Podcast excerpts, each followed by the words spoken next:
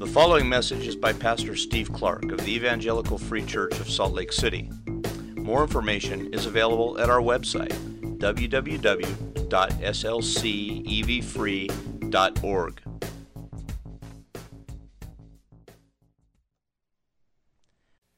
Gracious Father, we come into your presence to hear from you, and we start that by talking to you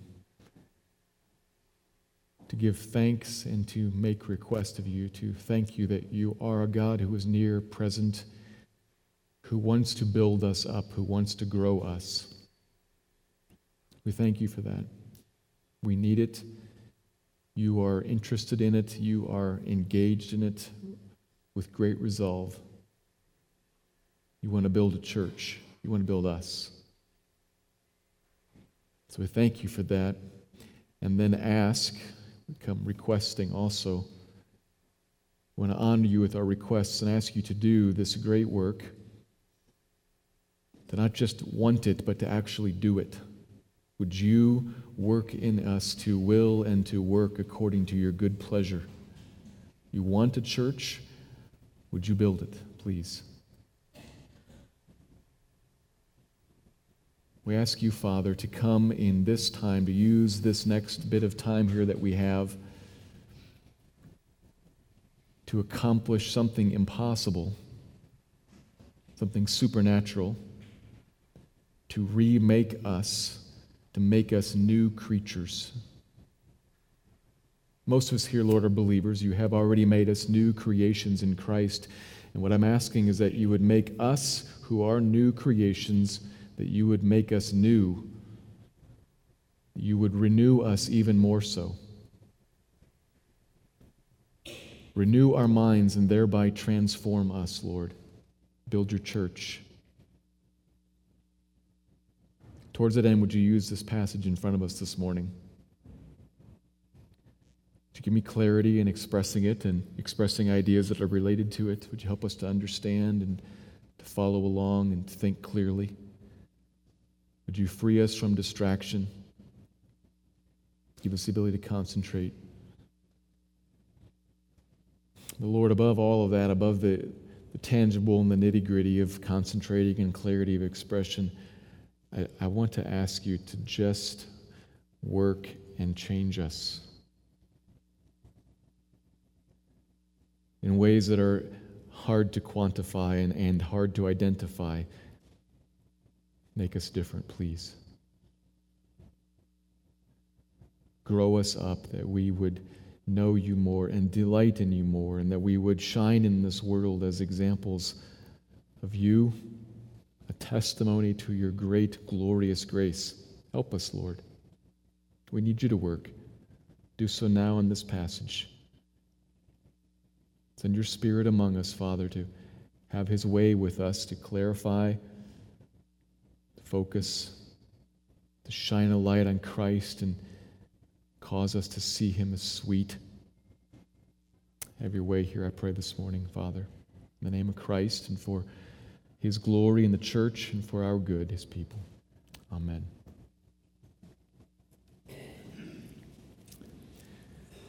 We turn our attention this morning to the middle of Philippians chapter 2, where we enter a new section in this book. A short section, but it's a new section.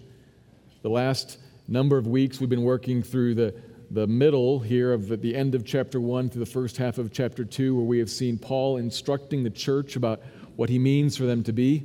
Teaching the church of Philippi, he means them to be citizens worthy of the gospel. He's been teaching about that, elaborating on it. Wants them to be humble and united in other centered love. And he's been writing, trying to build that up in them by using the gospel message explicitly and then telling them to hold fast to it. Last week we talked about the necessity of building the church with the gospel. Talked about that and, and said how it's all going to be hard work. It, it, will have a payoff in the end when he stands before the Lord with, with a church that's been built by the gospel to present in his hands. It's going to be hard work, though. It's going to involve suffering and sacrifice, and so they should rejoice and be glad with him along, along with him in that. So we've been looking at the last couple of weeks that kind of closes off that section and then moves us into a different one. the next couple weeks, beginning in verse 19, Paul is going to, if you will, kind of let his foot off the gas and talk about something a little easier. He's going to talk about a couple of guys and a travel schedule,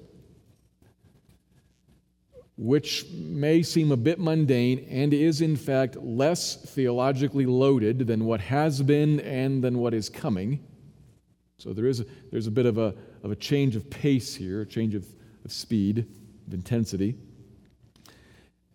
But while it may be a little tempting to kind of skip through this, after all, these people aren't going to come visit us, so how is this important? It might be tempting to skip through it. It is in the Bible. I note that. It's in the Bible, so we should look at it. And there is something here that will give us opportunity, particularly this morning, to consider again the gospel building people. We're going to see a connection here, something that's happened in Timothy's life which is the reason that Paul's sending Timothy. That's going to be helpful for us to think about this topic again the gospel building up people. That's what we're going to talk about this morning. How does the gospel build Christians, specifically as we see it arising out of verses 19 through 24, the story of Timothy's travel plans? So I'm going to talk about the passage, and then I'm going to use that in the last half of the sermon to to talk about a concept that we, that we see kind of in the passage but isn't explained in the passage. So I'm doing something perhaps a little bit different than I usually do. I usually hold rather closely to, to a, a text. I'll be doing that for the first part of the sermon, but the second half is going to be kind of some thinking about something in the text, but thinking which is not specifically clarified in this passage. It's a little different than I normally proceed. That's where we're going this morning. I'm going to think about Timothy and then think about what that says about how the gospel builds up Christians, how the gospel grows us and changes us. Together, here's the, here's the point that I'm working towards this morning. To put it all in a sentence God is gracious to grow us by giving us models of gospel centered heart change. God is gracious to grow us by giving us models, in this case, that's Timothy, by giving us models of gospel centered heart change. Thing that's happened in Timothy is a model to the church. He's going to go carry in his person, carry to them, and model in front of them. And God is very gracious to give us that so we can see it and not just hear about it. That's where we're going this morning. Let me read the paragraph. This is Philippians chapter 2, verses 19 through 24. I hope in the Lord Jesus to send Timothy to you soon, so that I too may be cheered by news of you. For I have no one like him who will be genuinely concerned for your welfare. They all seek their own interests, not those of Jesus Christ. But you know Timothy's proven worth, how as a son with a father he has served with me in the gospel. I hope, therefore, to send him just as soon as I see how it will go with me, and I trust in the Lord that shortly I myself will come also. Philippians 2 19 through 24. That's my first point for this morning. First observation God graciously provides gospel centered models to help us grow into what we should be. God graciously provides gospel centered models to help us grow. See this in, in Paul's sending of Timothy to the church, verse 19. Paul describes his intention to send him soon. Says that again in verse 23 soon after I learn the outcome of my trial. He thinks that verdict is going to come relatively quickly, and right after that, he's going to send along Timothy so that they can hear about it. He knows they want to hear. As verse 19 puts it, I'll send him soon so that not only will you hear about me, about my verdict, so you'll be encouraged, but I'm going to send him, middle verse 19, so that I too, in addition to you, I too may be cheered by news of you. So here's the, the stated, the overt reason Paul's going to send Timothy, so they can be cheered by news of his verdict and so that he too can be cheered by news of them. That's the stated, and it's a genuine reason. But there's more here than just Timothy than just Timothy as reporter. It's going to do more than just carry news back and forth. And we're tipped off to that, that there's more here, by the fact that Paul wants to hear about them and be cheered. That's something he's already said before in this letter. Back in, take a guess where. If you've been here, you realize everything goes back to chapter 1, verse 27. He said the same, he said a very similar thing back in 127. He wants to hear about one thing only. So, what he wants to hear about now from Timothy is not the Philippian church gossip. He does not want to hear how business is and where'd you guys go on vacation and did Johnny get into Stanford? Somebody wants to hear. Timothy is going to come back and tell him, verse 1, chapter 127, the one thing he wants to hear that they are walking as citizens worthy of the gospel. That's what he wants to hear about from Timothy. And in fact, that's why he's mentioned Timothy first, though chronologically, the next guy in verses 25 and following, Epaphroditus, is going to travel first. Epaphroditus is going to travel carrying this letter with Paul's teaching to them about how to walk as a gospel worthy citizen. And then Timothy's going to come and see how it's going and report back to Paul. Indeed, they are walking as citizens worthy of the gospel. Oh, good. That cheers me. See the order there. Timothy's mentioned first because Timothy and his mission relates to everything Paul's been talking about. He's going to tell me if you are, how you are, in fact, walking as citizens worthy of the gospel. That's what he's going to report on. However, not only is it not just about reporting on the news, it's not just reporting about that particular piece of news. Timothy has been sent to help them. That's why Timothy is sent. He picks Timothy in particular because Timothy is and Timothy has something that they need. This church in Philippi. Look how he's introduced. First of all, notice that he is introduced, even though Paul says, You know him. If I introduce somebody to you that you already know, and I tell you some things about him, I've picked out those things in particular to highlight because they're important in some way or another for this relationship. Somebody you already know, I mention something, and then notice what he mentions. Mention something in particular. I have nobody like him who will be genuinely concerned for your welfare. Does that sound familiar? That's exactly what he's been telling them they're supposed to be people who are genuinely concerned. Chapter 2, verses 3, 4, 5. Do nothing from rivalry, but count others, their interests, as greater than your own, and them as, as of more concern than yourselves. That's exactly the, the thread of what he's been pushing on them. And I'm going to send along Timothy. You know Timothy. I'm going to send along Timothy, who will be, when he comes among you, a living, breathing example. He will be genuinely concerned for your interest, like you're supposed to be.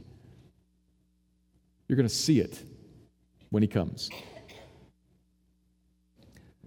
Timothy, in particular, has been sent to model something, what they are supposed to be. And he's a particular kind of model.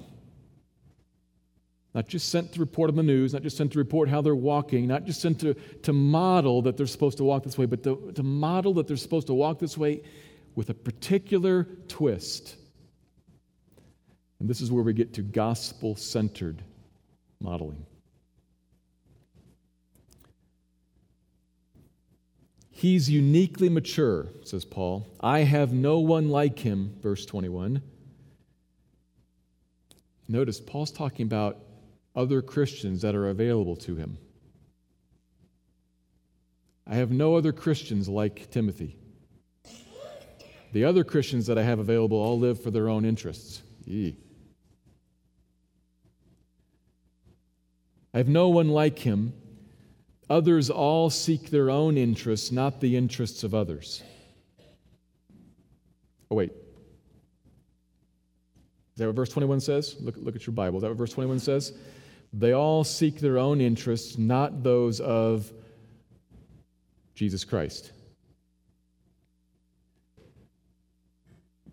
The expected contrast, the contrast from chapter 2, is not their own interests, but the interests of other people. That's not what's unique about Timothy. Everybody else seeks their own interest, not the interests of Christ. Timothy's going to come. He's going to be genuinely concerned about you. He's going to be concerned about Christ. That's noteworthy. Furthering, concerned about Christ. You know, Timothy, he's the one like a son with me who has slaved away in the gospel. That's the nature of the word served with me in the gospel, verse 22. He served with me, that is, he has slaved with me in the gospel. Like a faithful son and a father. He is about what I'm about. He is with me where I am. He is in the gospel, giving his life to it. He is uniquely concerned about the interests of Christ. And when he comes, you will see him genuinely concerned about you. That's Timothy, the guy they know. And what Paul has emphasized is this train slaving in the gospel, concerned about Christ, and therefore will be, I'm sure, concerned about you when he shows up.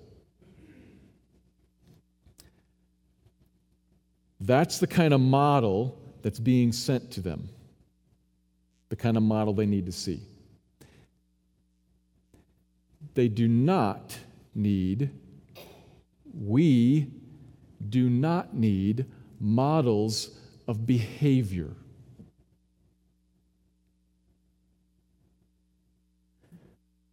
Now, this is, I want to be careful here because there is, there is place, there is room for a modeling of, in, in many things in life, this is how you do X. We, we learn, uh, learn how to balance a checkbook by watching a checkbook be balanced. There's value in that kind of modeling. And there's value in, for instance, adult men showing their sons or young boys how to tie a tie, just how to, how to behave in certain ways, how to open the door for a, a, a girl or a woman. Behaviors, there's value in that. Okay.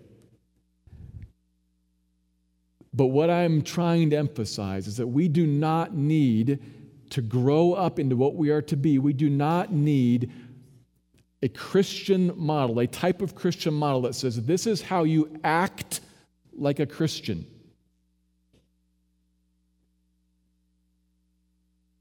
Because so often, what that is, is this is how you be a Pharisee. Looking good on the outside, but just a whitewashed tomb. See the difference that I'm trying to get at there.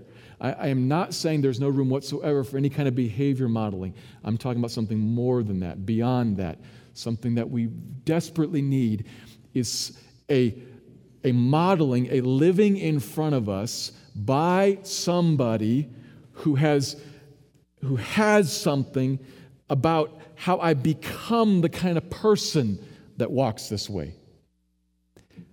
A gospel souled person, a Christ souled person, who then behaves how I'm supposed to behave. That whole train of thought is what I, what you, Christian, need. That kind of modeling. Not just what you are to do, but how you get there. Follow me on that. That's what Paul, God, is graciously providing to the church in Philippi. That kind of a model. And our first point here is to note God's graciousness in giving that. We're going to talk in a moment, we're going to talk about how it is that gospel leads to change for the behavior that we're supposed to be about. We're going to talk about that. But before we get there, we're just talking about God's graciousness in providing that kind of a model, noting God's goodness in it, noting our need for it, noting the fact that we should seek to be such models ourselves. Not models of behavior only, but models of heart behind the behavior.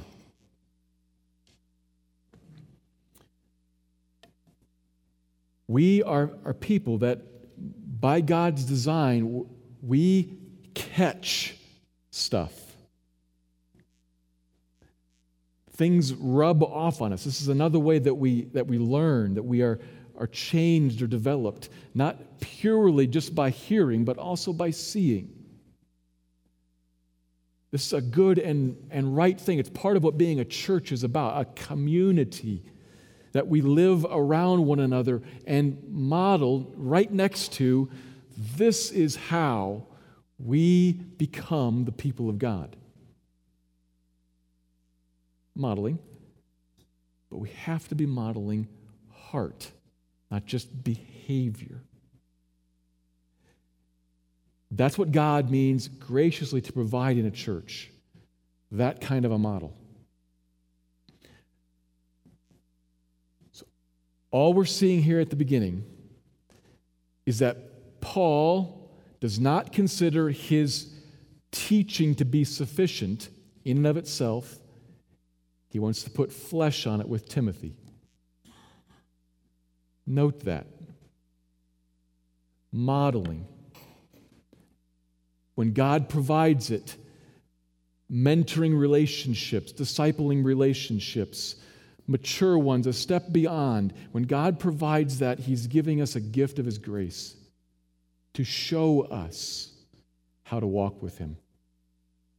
When you are in such a situation, be careful that you show, that you explain the heart, not just the behaviors. That's the first point, which is obviously bumping right up against the second one because, well, what does that mean? What, what do you mean? show the heart. Uh, what, what is that kind of modeling? What is that? We'll come to that in a second here. But you get the first point. Modeling, people to people connection, very important, a gift from God in our Christian growth. God graciously provides gospel centered models for us. Seek them out, seek to be one. Thank Him for it. But the second point is, I think, the, the larger, maybe more complicated, but I think more helpful one. I think more helpful one. Let me tell you how I come to the second point before I say what it is. I'm trying to work on that connection between sold out to the gospel, concerned about the interests of Christ, and therefore, when given opportunity, walking in a manner worthy of Christ. Behaving. What's the connection there? That's what I'm thinking about. That's what I'm asking. What's the connection? Gospel centered, Christ centered, and therefore then other centered. Here's the second point the gospel makes Christians grow by progressively changing our hearts.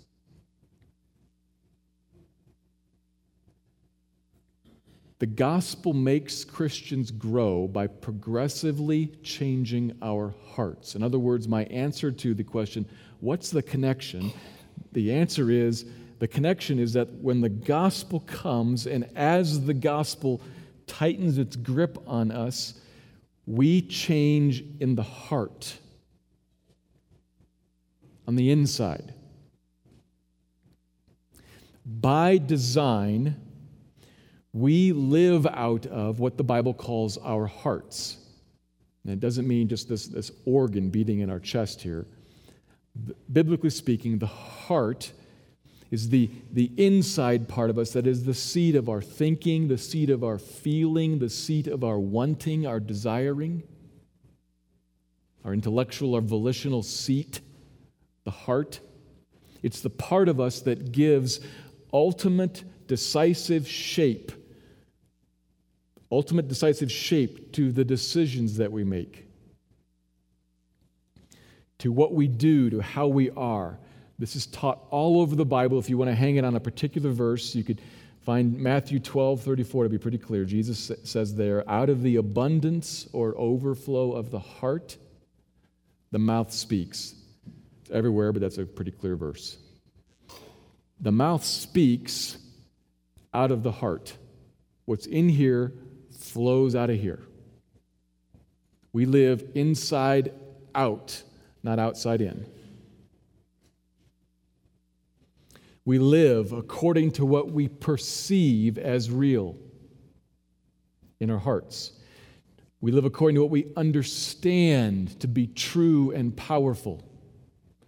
We understand our hearts.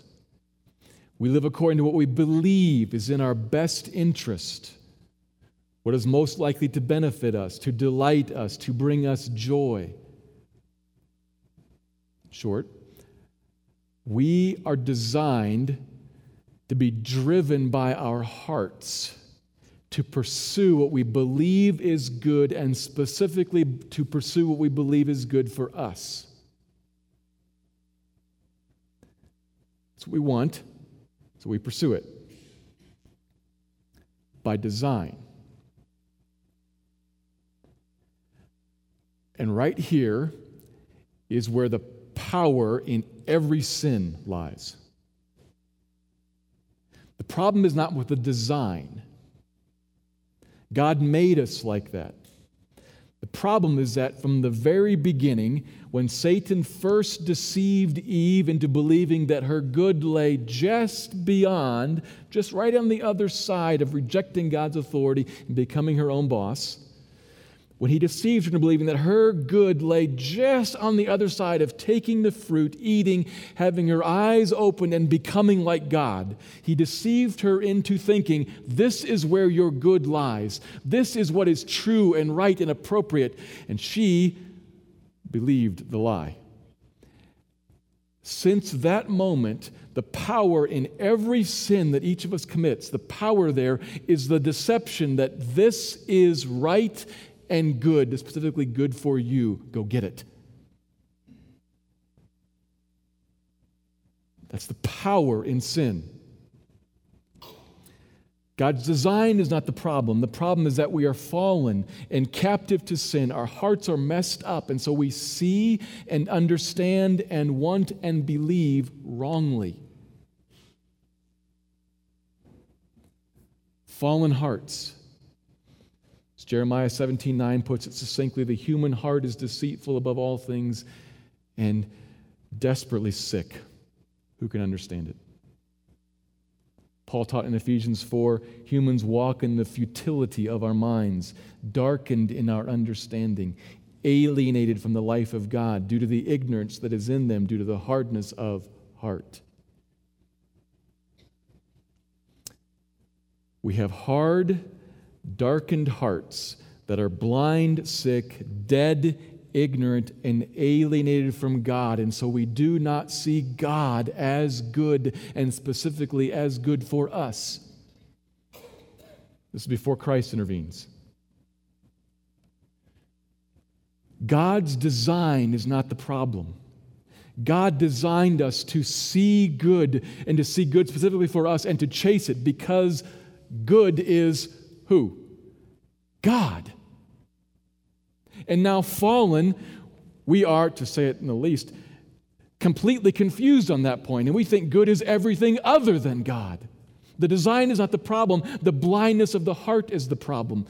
Christ must intervene and does to change the heart, not, if you're following this, not to change the behaviors the behaviors come from something. It's very important to understand this.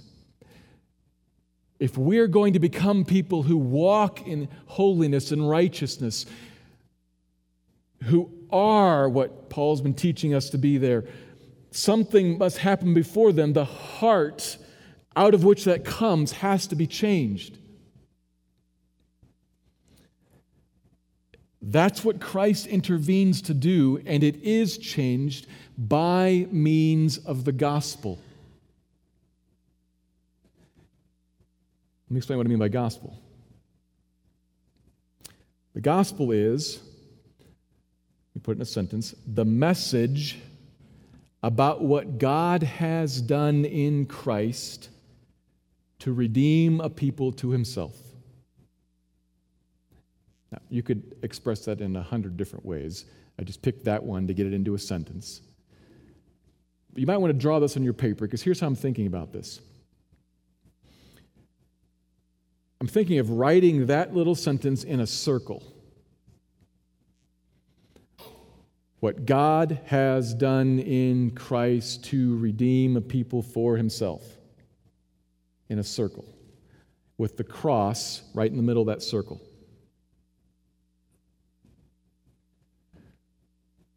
Right in the middle of my piece of paper, I've got that sentence drawn out. There's the gospel expressed in a sentence. But follow this. As soon as you write that out, you could and, and should say, God, what God has done. God, what do you mean by God? You draw, like if that's the hub of a wheel, draw a spoke off from God. And on that spoke, you write God the eternally existing triune being who made all things that are, made them freely of his own determination, not from any sense of need, but made them for the purpose of displaying his glorious goodness in the world to his creation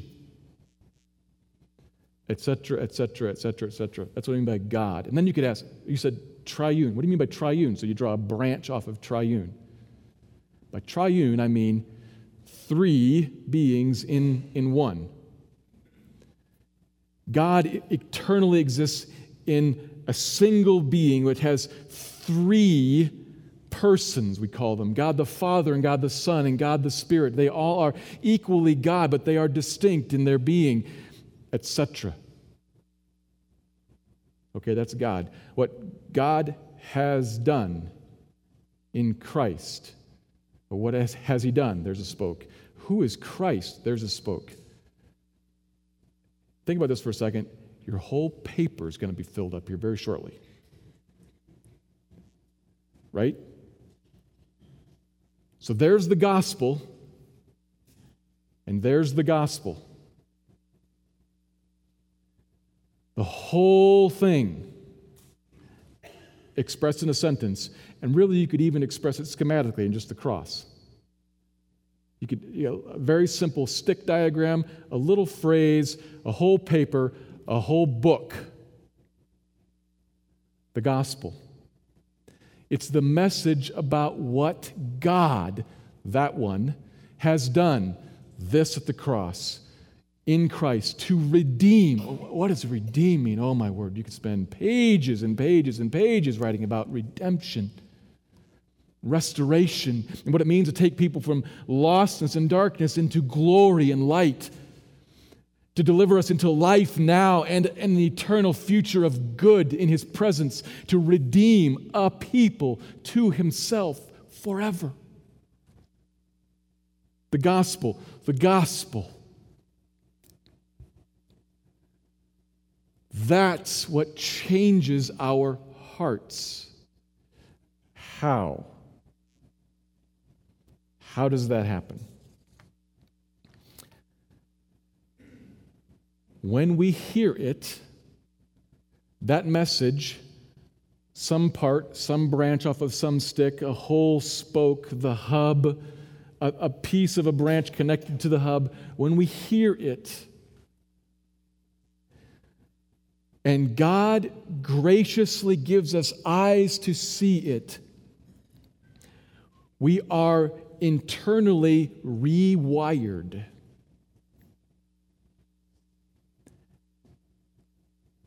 Leaving that metaphor, what I mean is that by His Spirit, God opens our eyes so that we not just learn some facts, what's out here on that twig perceive them accurately.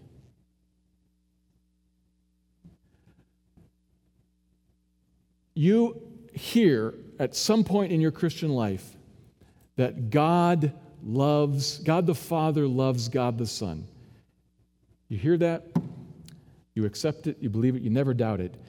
And then at some point, the gospel and one little branch twig is preached to you, and you think about God loves the Son. That one, the Son, the exact representation of his being, fully God. God the Father looked at him for all eternity past and saw in him everything that was delightful and everything that was good and sang over him forever in endless joy and delight. Oh, the Father loves the Son. The Father, whose, whose heart, whose capacity to love, whose capacity to enjoy good is bottomless, is endless, finds that filled as he reflects on and looks at God the Son, beautiful and holy and good and right. Awesome is his name. The Father loves the Son. Oh, yeah, I know that. And then maybe God, by His Spirit, causes you to know that in a different way, and you are rewired a little bit. God the Father really loves the Son, and then another piece falls in, and gave Him to get you. Oh, my word. I mean, I've always known that the Father loved the Son and gave the Son to get me. I've always known that, but now I know. He, did, he gave that one to get me?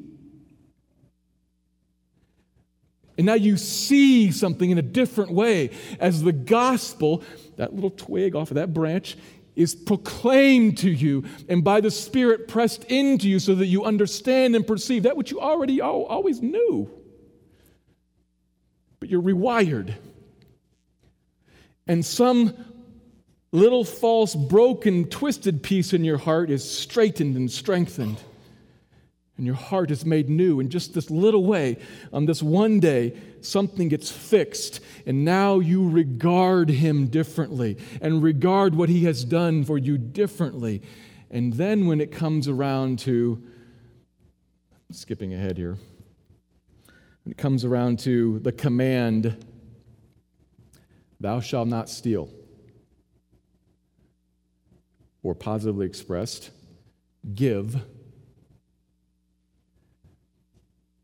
give, every commandment has, an, has a positive and a negative expression. It comes around to the positive, give. And somebody preaches another piece of the gospel to you from Hebrews chapter 11. Keep your lives free from the love of money, for I will never leave you nor forsake you. Boom! What comes right in there is the Father loves the Son and gave him to get me, loves me that much, and that one will never leave me nor forsake me. I have everything that I need, like Hebrews 11 says. Give? Well, why not? Sure. Who needs green paper? I have this one who will never leave me nor forsake me.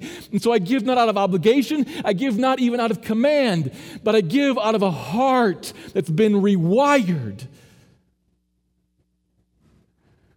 on two totally different days, two totally different quiet times or sermons.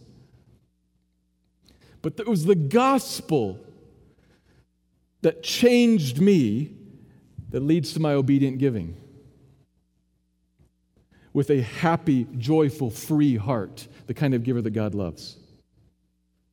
The gospel changed my giving because the gospel changed my heart maybe the kind of person in here that gives.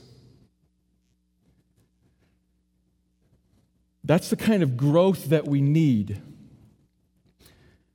That's the kind of growth that actually works in us to change how we previously were thinking about money, if, if you think about that person before he gets rewired by the gospel, before he gives freely, he's valuing money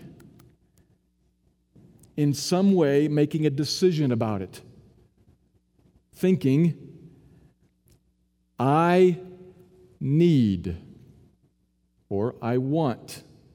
Looking at the world through a heart that says, maybe this will protect me, this money. Who needs green paper? I do to be protected. I need a bank account level of X and job security of Y, make sure the money is still coming in, because that's what's going to protect me. Or maybe I need it, because that's what, that's what will bring me pleasure. This is, this is how I, I gather in ease and entertainment, use of my money. Or maybe, who needs it? I do.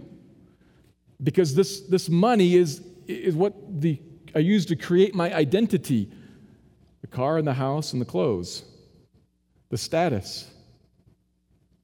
Who need, I need that. Thinks the Christian who is tight with his money, her money. That's the, the, that's the heart at work.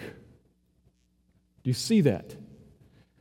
That's what's, to be even a little more detailed, that's what's worked out. When I said that little piece of your heart is straightened and strengthened, those are the pieces that are straightened and strengthened. You don't need this for security. You have that one. So he is both glorious and you're carried along by the wonder of it all and very truth, practical, factual. You carried along by the glory of it all, and you realize, but that's also not just the glorious one, but that's also the one that is promised. He holds me and protects me, and I don't need the money to secure myself. I have Him, He does it. He, he establishes my identity. He's the one who brings me joy and pleasure, etc., etc. Those are the pieces of the heart that are reworked by the gospel truth. So I'm carried along by the glory of it, and the truths are, are properly uh, turned around in my mind so that I understand them accurately.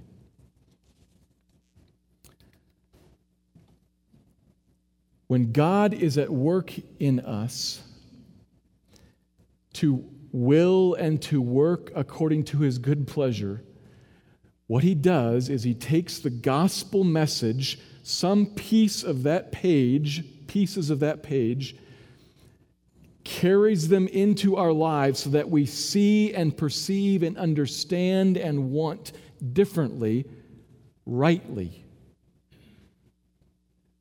according to what truly is. He changes our hearts. And when that happens, behavior flows out of our hearts.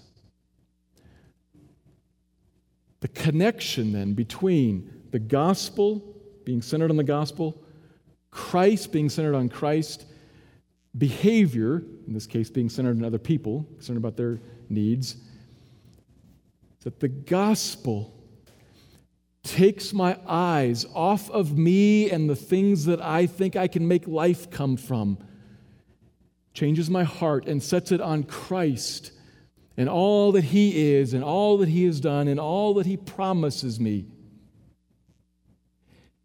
and gives me eyes to believe, changes my heart.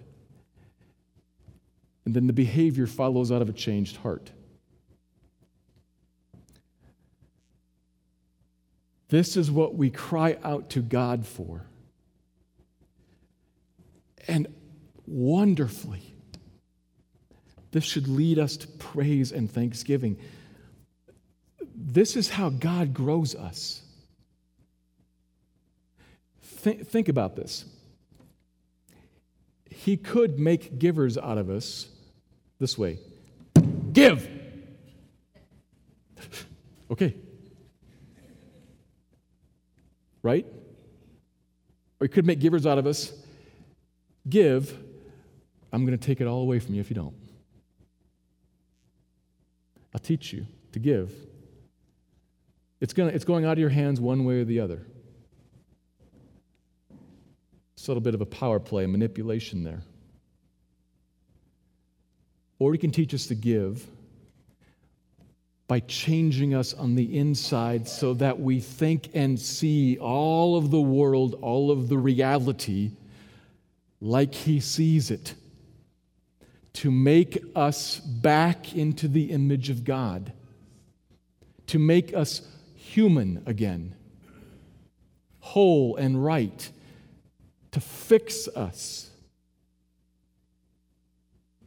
which would make us givers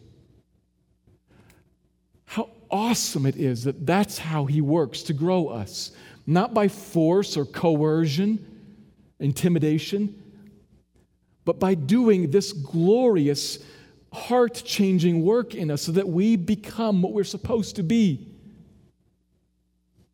So that we find ourselves walking with Him, delighting and enjoying all of life with Him, and not cowering under Him or in front of Him. That is a good God who accomplishes his purposes, his good purposes in us by changing us at the level of desire, his working in us to will and to work according to his good pleasure. That is a great God. And it happens by means of the gospel. Now, I'm, I'm done here but in another way, there are legions of books written on this topic. So I can think of several topics related to this I haven't even touched on. I'm, I'm done here, but the topic is not done. God's use of the gospel to build his people is so central and so important to us. If you want to think more about it, talk to me afterwards. I can point you towards some resources that are, I think, very helpful and, and useful. But this is a very, very big deal. Unfortunately, most Christians, unfortunately, would have to fall into the category where Paul says, um, most Christians I know pursue their own interests, and I mean that in a bad way because it's not pursuing the interests of Christ. That's really, really unfortunate. Not just because it's wrong, it's tragic. You're pursuing obedience with the strength that you have in your own hands, trying to secure life for yourself with, with your own abilities it's failure. Yes, it's sin, but it's failure, it's futile. He offers to us real change that does not come by our working at it, by our striving after it. Indeed, we must exert effort, as we've been talking about, in union with God's work in us, not in exception to. So, Christian, I'm done here, but I, I leave this question with you for you to think about as we turn towards communion.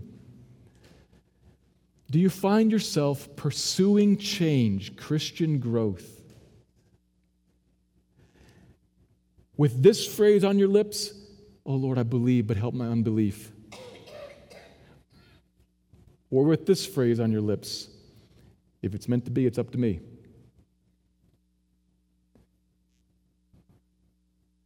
Which characterizes you? Oh Lord, I believe, but help my unbelief. I see where I fall short. Help my unbelief re- remake my heart. Help me to see it and believe you. Or I better get busy. If it's meant to be, it's up to me. Are you pursuing Christian growth in faith or in works? Let me pray. Father, I am thankful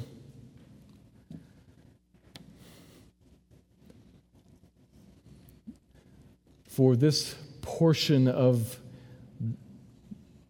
your work in us that we've talked about here this morning. I'm thankful for it, that you work to remake our hearts. That you use message of your glory pressed into us by your Spirit to make us different.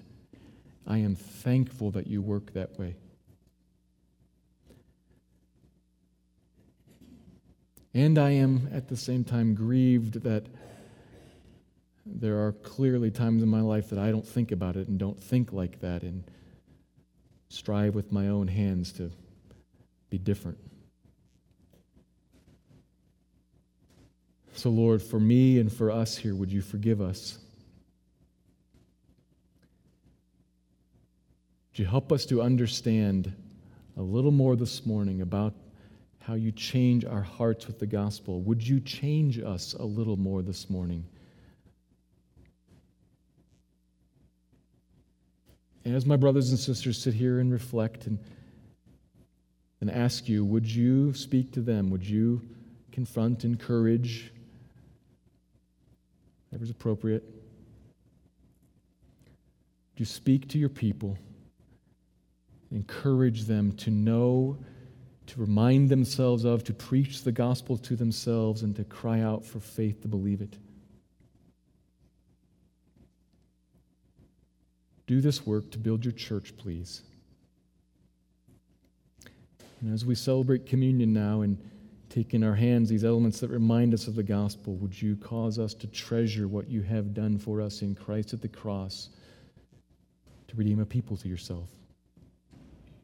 Cause us to treasure this and to remember it and rest in it. Thank you, Lord. Amen.